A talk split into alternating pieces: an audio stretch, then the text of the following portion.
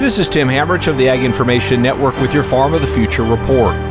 A novel idea being piloted in the dairy industry is aquatic plants grown from animal manure. Jason Prapas, founder and CEO of Fyto, says they've seen a positive response from cows after adding aquatic grown duckweed to their diets.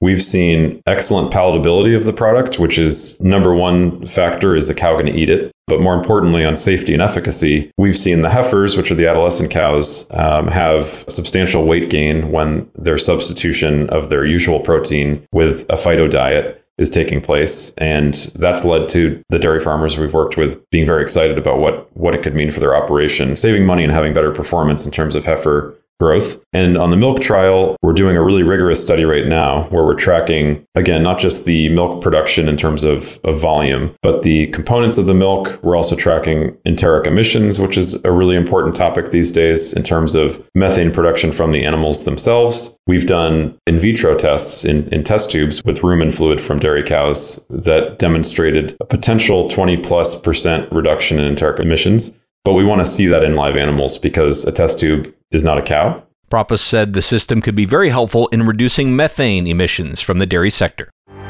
Thanks for tuning in to your Farm of the Future report, part of the Ag Information Network.